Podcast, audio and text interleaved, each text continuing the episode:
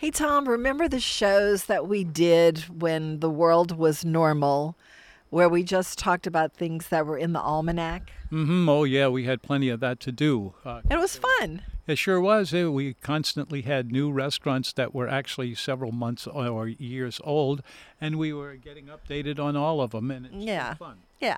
But mainly uh, those uh, fun shows were about what was in the almanac for the day and how uh, fun that could be. So like let's start let's let's do one just for fun. Today is Frog's Legs Day. Frog what's Legs Day. what's the gourmet name for Frog's Legs? It is uh, a name that you see on the menu at Antoine's. That's the only place I've ever seen it. Crapaldin, C R A P I I D I. That doesn't sound very appealing. It doesn't, does it?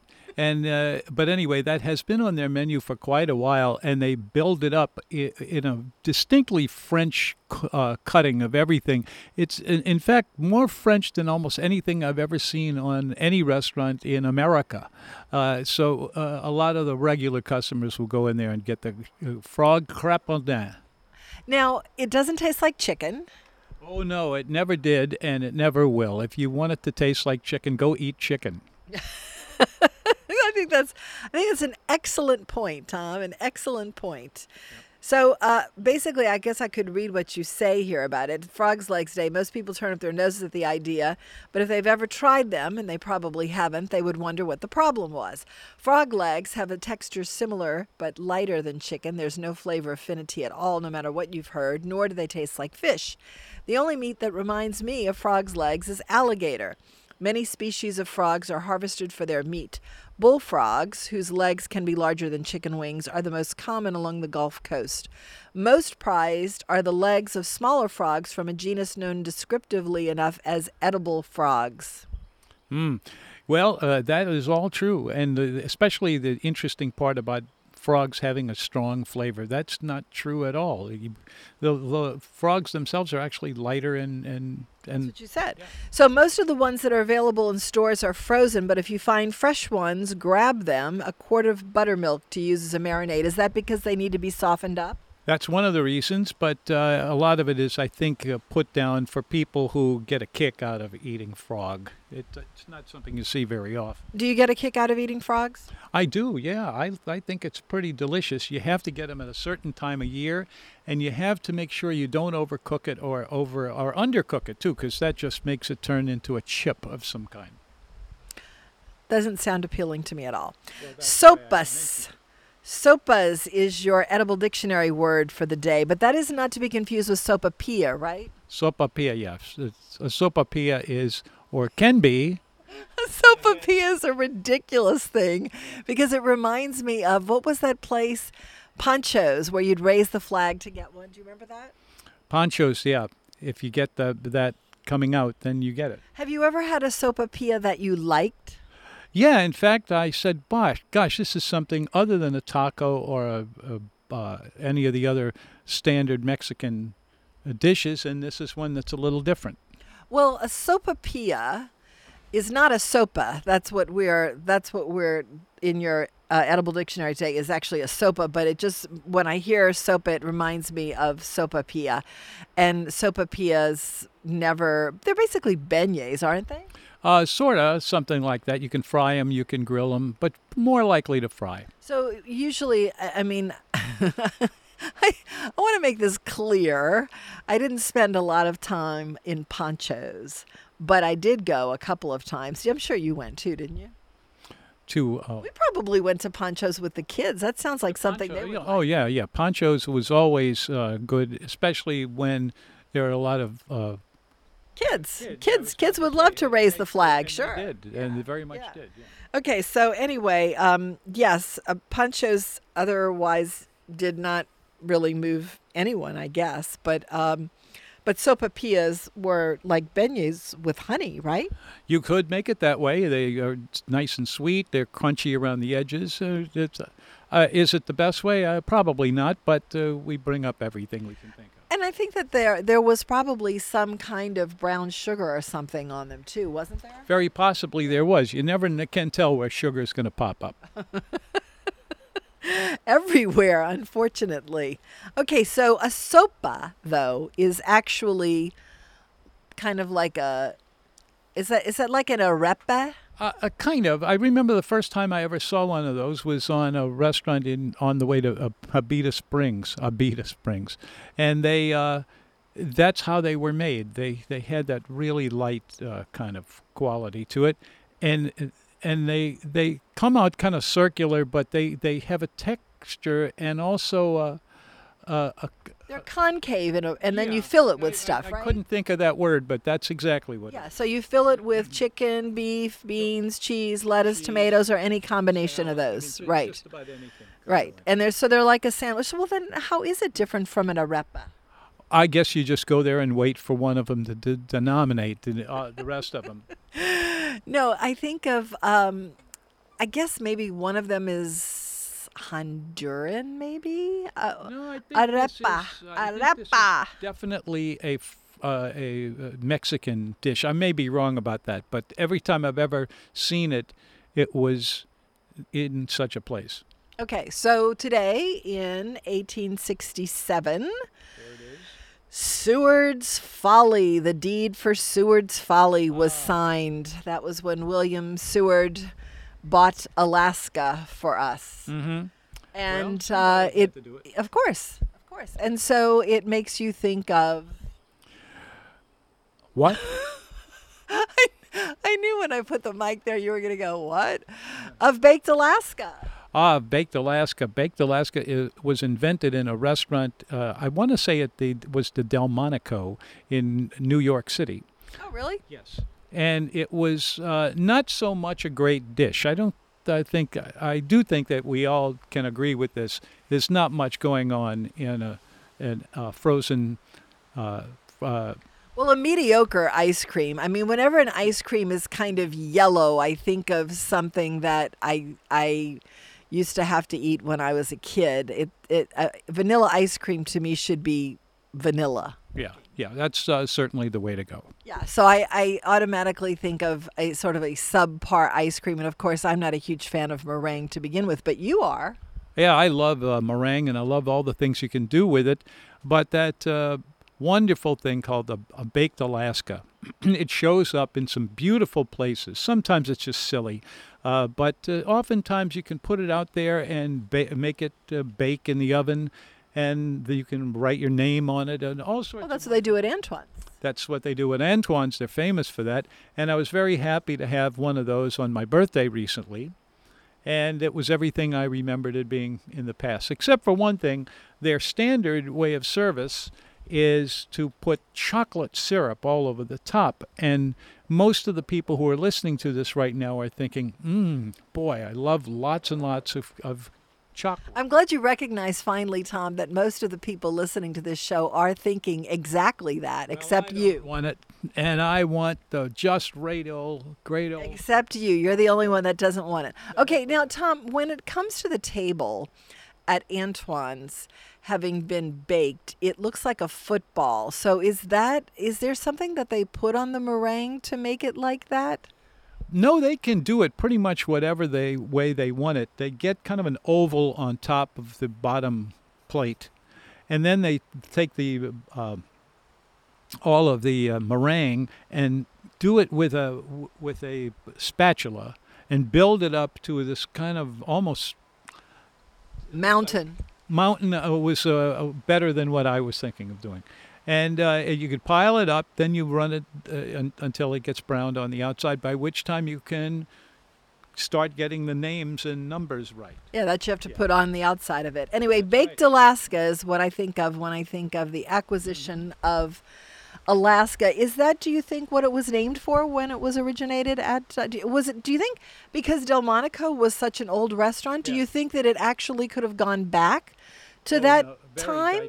They- what they Well, if it was looking at 1867, it's this- possible that Delmonico was there. Was it? Probably not. Okay. But Okay. they would look at that and say, "This is a good, clever thing." I mean, it makes you laugh a little bit. It's, it's an offbeat. Well, well, since Delmonico does go back to the very early 20th century, then there probably is Yeah. some connection to it. probably so. Yeah. Okay. So today, in Roman times was the festival of Salus, the goddess of health. How appropriate. Of help? Nope. No, I- H E A L T H, health. Yeah. Her Greek name, Hygienia. Ah, that's a good one. Or Keep Hygeia. nice clean that way. Perfect kind of uh, topic for now. Don't you think? Yeah, no, we love uh, nice, clean people. Don't you agree? I think that's probably true, Tom. I think that's probably definitely I'm true. going for the good ones, you know, not the, the easy ones. Okay, Tom, this is something that you would really like for sure. Today is the feast day of Saint Caedmon, a cowherder in the 600s in England. Mm, no, I, I wasn't alive just quite yet. N- no, but you don't you don't look a day over that. Anyway, Well, you know, I make sure I don't miss the boat. He should uh, you think that he should be named the patron saint of the singing waiter. Hey, now there's something. Oh, write that down. That's it. Okay, That's it, so right on the so the venerable Bede, is that how you The say that? Venerable Bede, right, one of the Wrote about him. Hymns of all kinds for uh, over a long, long, long period of time. Okay. Wherefore, being sometimes at feasts, when all agreed for glee's sake to sing in turn, he no sooner saw the harp come toward him than he rose up from the board and went homewards. Oh, Tom, that wouldn't be you. Once, when he had done this and gone from the feast to the stable, where he had that night charge of the cattle, he laid himself down to rest at the proper time, and there appeared to him in his sleep one who said, greeting him by name, Caedmon, sing some song to me. And he said, I cannot sing. And for that reason I left the feast and came hither because I could not sing. And then the person who talked to him said after, However that may be, you shall sing to me. And then he said, What shall I sing? And then I guess it was a she said, Sing the beginning of created things. And then, having received that answer, the abbey's cowherd began to sing verses which he had never heard before. Hmm, well, that's something that's almost miraculous then, because that was caught up with one of the most uh, beautiful uh, Songs? that I've heard in a very long time. All right. So you have your people in uh, your people who were born today. Alistair Cooke, the host of Masterpiece Theater, died today in 2004. met him once You did? Where? at uh, UNO. Really? He was in there to celebrate uh, the arrival of that very event, and uh, he was there. The, the he invited himself more or less with the people at uh, I think, Tom, that you might be thinking that he was there when in 1981 British Airways came to New Orleans and did a route. Do you remember that? And you know and you know who came? You know we had him on the show. That that really obese guy who played in Who is Killing the Great Chefs of Europe. What was his name? Robert No, it wasn't Robert Morley. Was it Robert Morley? No, son, that's No. not it. No, that's not him. Remember what you're talking. I think the guy's name was Morley. But do you remember that movie Who is Killing the Great Chefs of Europe? Terrific movie. I love that movie. You know, I I saw that movie for the first time and this was long before I met you. And I thought that is so stupid. How in the world can anybody get that worked up over food? And then I oh, met you, Tom, and then I met you. How you like that? Of all things. And then I started meeting a lot of people through you was this some- something that could very well have been in that movie. And I thought, wow, there's a lot of people who do indeed get very worked up over food. Mm-hmm. See that? But that movie goes back to the 70s because I know that that was in 1981 that they came. So maybe that's what maybe that is why Alistair Cooke was here. Could be. Makes Because I know they had some famous Brits that came to launch that route.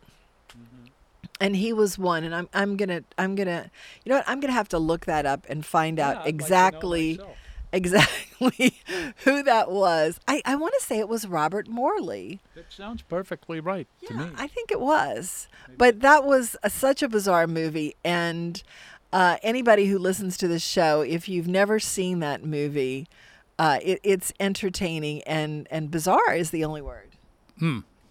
It's about um, uh, it's about a restaurant critic. Oh, Yeah, Robert Morley played it. Tom, do you remember that? Robert Morley was actually this enormously fat guy who was a restaurant. There were a few movies like that within the last so ten years. Or so. Restaurant critics are never portrayed They don't like They're never the portrayed. they're never portrayed favorably. Have you noticed that? I have noticed that.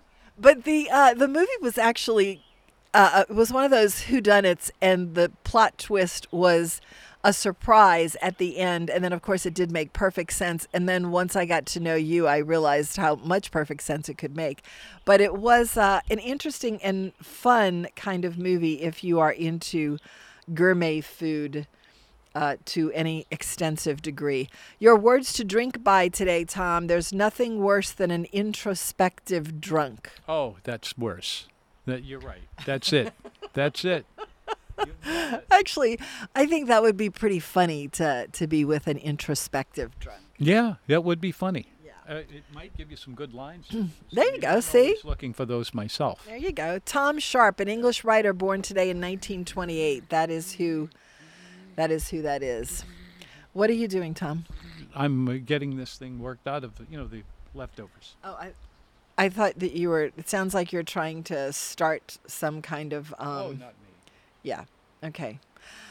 All right. Well, that is uh, that's it. That's all we have for the almanac for today. Just silliness. Excellent work. But you know, silliness is fun. We need silliness, especially at a time like this. Yes, it is. We're just sitting out here on the deck. It's beautiful. The trees are blowing in the wind, which has kicked up a little bit. We are we are sitting contemplating which one of the trees is making a certain noise that I 1st uh-huh. thought was a woodpecker, but then it turned out to be a tree that is definitely stressed in some way. And mm-hmm. any one of those could fall right on the house. So what have you have you heard that sound, Tom? I have, but I've never been able to track it down. It's definitely a serious creak, and I'm not sure which one of those trees it is. I guess we'll find out when it falls on the house, but um, hopefully that won't happen at least until this particular crisis is over. Anyway, folks, we'll be back tomorrow with some more silliness having to do with food. Enjoy your evening. Good evening.